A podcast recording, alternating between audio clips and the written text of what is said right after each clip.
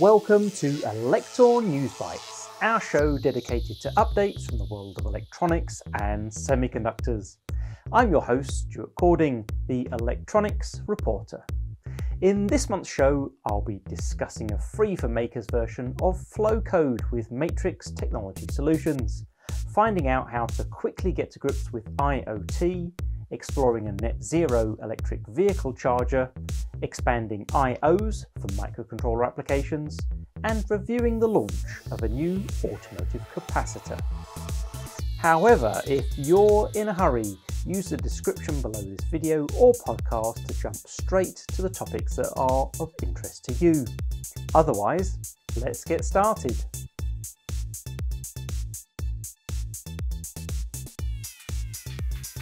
If you're struggling to get your IoT project off the ground, you might like to stop by Hardware Pioneers Max 2023.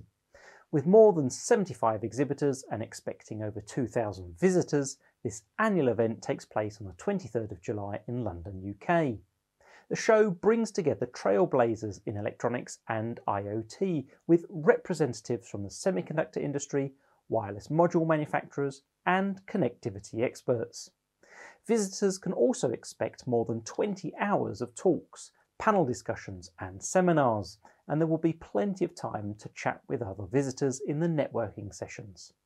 You'll also have the chance to hear Massimo Banzi, the visionary co founder and CEO, explain how Arduino is enabling rapid innovation in manufacturing.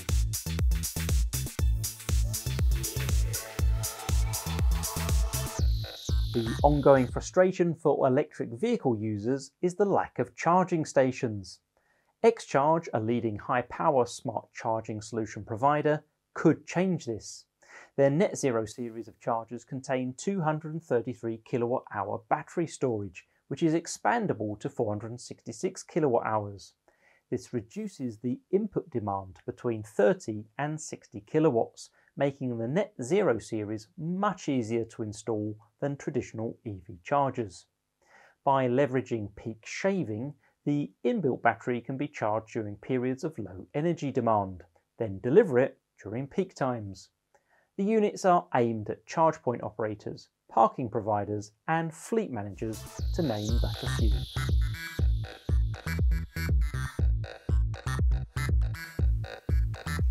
Increasingly, robots are proving themselves to be an affordable approach to improving automation and efficiency. To help those looking to make a start, Distrelec has just launched the second part of their Guide to Robotics and Automation. Having previously covered the background of robotics, their evolution, and how they are built, this guide focuses on network connectivity and integration in certain workflows. It covers case studies in logistics, looks at their impact on agriculture, and offers advice on connectors and suitable wireless technologies. There is also a chapter on low cost, compact robot arms that are well suited to collaborative or cobot deployments. The guides are available now on the Distrelec website. This episode is sponsored by Eurocircuits, a leading European manufacturer of PCB prototypes and small series production. They specialise in fast and cost effective production and assembly and excellent on time delivery. With simple online ordering and virtual manufacturing capability, designs can be reviewed before ordering to deliver on time and within budget. The Eurocircuits Group, founded in 1991 and based in Belgium, employs more than 500 people and manufactures in two modern plants in Hungary and Germany that conform to Europe's high sustainability standards. To learn more, just follow the link in the description accompanying this episode.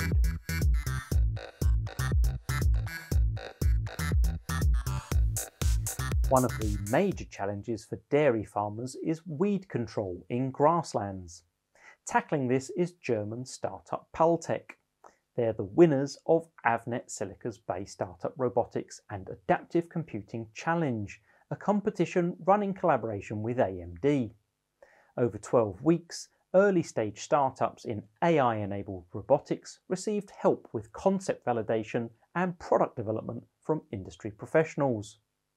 Teams also had access to free starter kits and the AMD Kria App Store.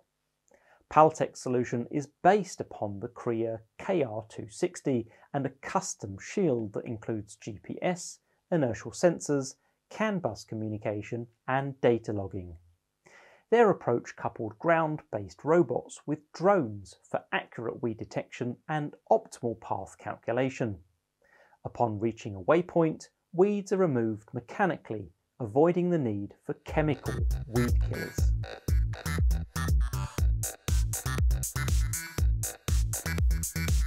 Sourcing a microcontroller with enough IOs often forces designers to select a device that is unnecessarily expensive. To combat this, engineers can use GPIO expanders to add the necessary signals. Nexperia has just launched the new NCA95XX family of I2C devices for exactly this purpose. Operating over the 1.65 to 5.5 volt range, these chips add 16 IOs capable of directly driving LEDs. 400 kHz fast mode operation is supported, enabling low latency control and response, and the family also provides an active low interrupt signal. A speciality of the NCA 9595 is the configurable internal pull-up resistors, helping to reduce the component count on input pins.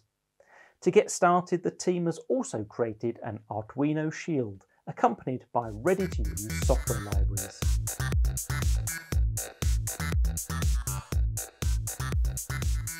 When it comes to monitoring temperature, PTC thermistors are a low-cost easy to deploy technology. To further simplify their integration into your circuit, Toshiba has launched the ThermoFlagger range of temperature monitors. The device uses a current source to monitor a string of PTC thermistors. Should one device hit a specified temperature, the ThermoFlagger outputs a signal. The family consists of two devices, the TCTH021BE, which provides a non-latching pin, while the TCTH022BE's output is latching. Both devices are offered in a small 5-pin SOT553 package, operate from a 1.7 to 5.5 volt supply, and are available now.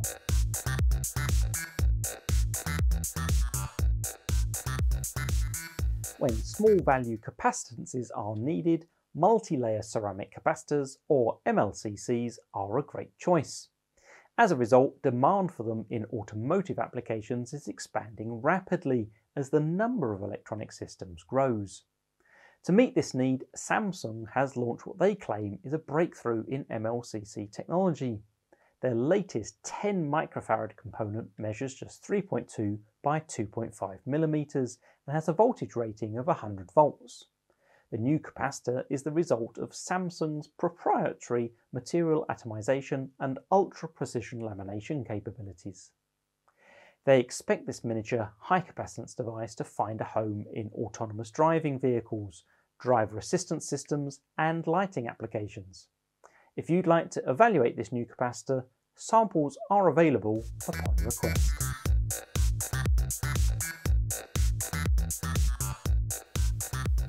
Gallium nitride devices, also known as GaN, offer incredible benefits to power conversion applications, but deployment can be hindered by the high voltages used.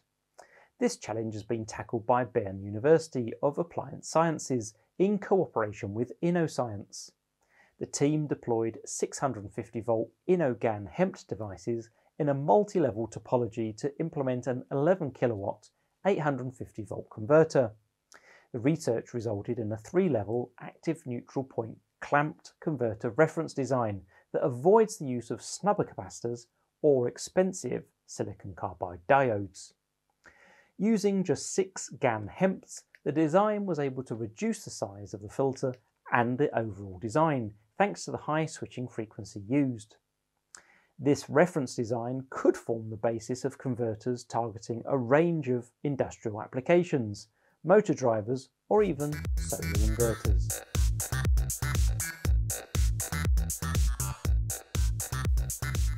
Software gets a healthy dose of focus thanks to apps, ChatGPT and Minecraft. and while Arduino and Raspberry Pi have helped, circuit building often reverts to connecting shields with modules. Tackling this is Jen Fox with her new book, Beginning Breadboarding. With it, she hopes to bring more prominence to the hardware that makes software possible. Breadboarding was selected as it is easy and safe to use while also being affordable. And if you mess something up, you can pull out a few wires and start again.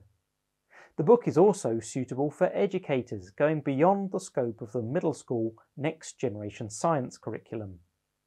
Jen told me she's taught breadboarding to children as young as nine, to their grandparents, and everyone in between. Beginning Breadboarding is available now both in print and as an ebook.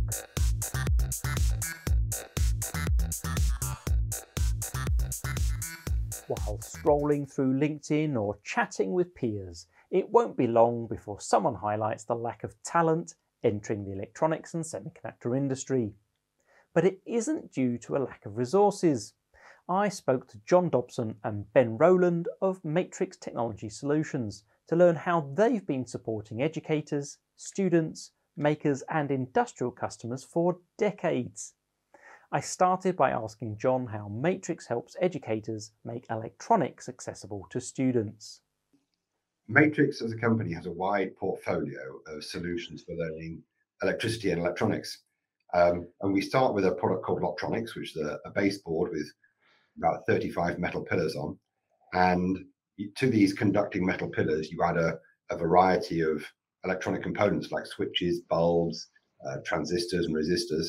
And you kind of build circuits. As you build the circuit, you can see the circuit diagram. Understanding circuit diagrams is a key learning outcome. And this, this series of, of products covers the very basic fundamentals of electronics and goes through to relatively complex circuits like class A, B amplifiers, timers, um, and things like that. So from from say the age of 14 right through to undergraduate level electronics. And in general, our philosophy is that for educators, we provide hardware, we provide software, and we provide the curriculum that allows educators to deliver really high quality courses in uh, engineering, um, in particular electronics. Now, surface mount components, for example, aren't the best starting point for students learning to solder. How do you make such devices more accessible? Well, like a lot of companies, we've moved to modules. So um, this is a, a, circuit board from our eBlocks 2 um, uh, range of products. And the microcontroller is a small surface mount microcontroller you can see there. So um, like many other companies, what we've done is taken those surface mount parts and packaged them on a circuit board. But also, um, we've gone a step further than many companies, and we have all the ports available on these um, lovely um, multi-way connectors. So the multi-way connectors include, in this case, eight bits for port B, but also power and ground as well. So the idea is you just plug on, in this case, an LCD display, uh, in that case, um, is that a Bluetooth module? Uh, yeah, yeah. Um, so you can see that with these eBlocks ports and all the add-on boards, and there's about 20 or 30 of these add-on boards, then you can really quickly make a electronic system. And the idea for education is um, to provide motivation for students, you make things easy and you provide blocks of technology which allows them to go further faster. You also make entry into the world of microcontrollers easier by circumventing obtuse C compiler error messages with your design software Flowcode.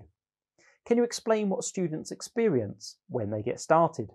Uh, when you when you start a Flowcode project, um, you pick a microcontroller device from um, a list of, of hundreds of different devices. Um, you uh, are allowed to choose between an Arduino, a PIC device, an ARM, um, a Raspberry Pi, uh, an ESP32. So there's there's a huge wealth of chips available.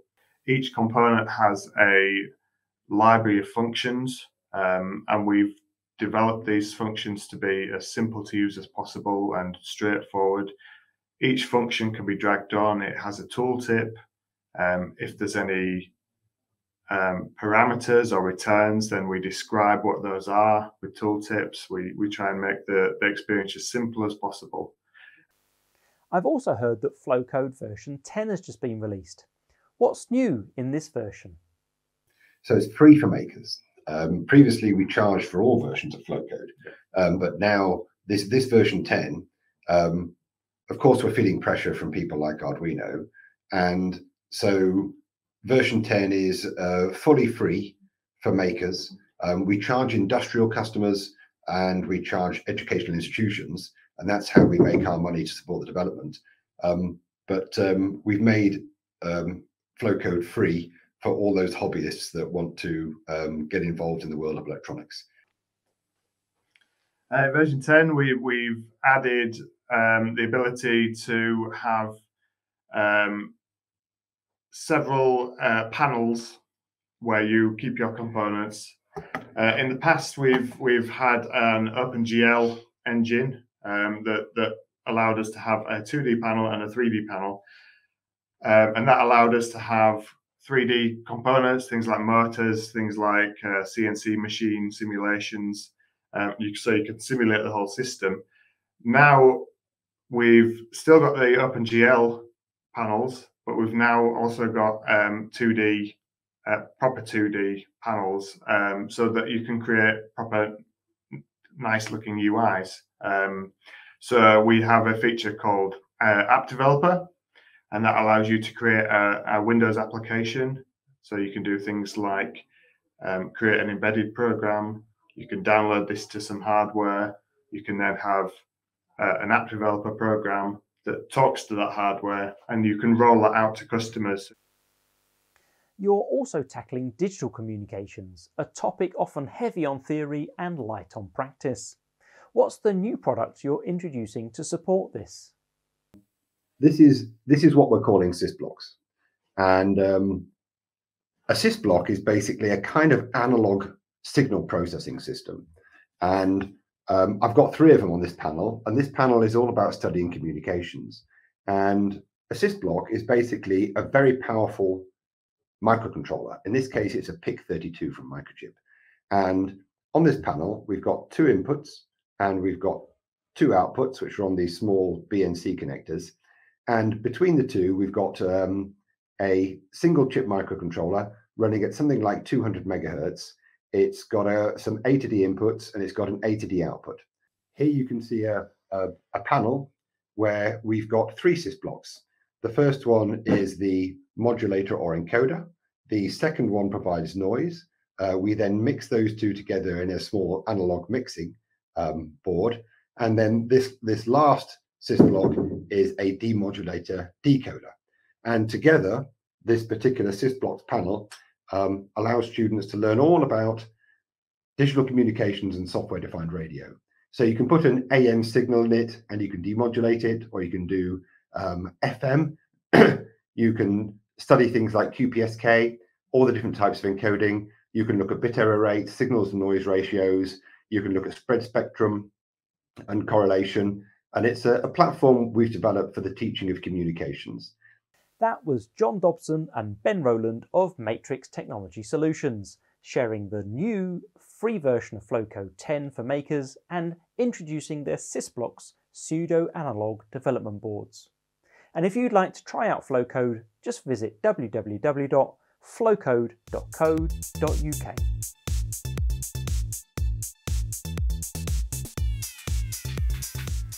So that wraps it up for this month's episode of News Bytes. If you'd like to learn more about the technologies highlighted, check out the accompanying description and links.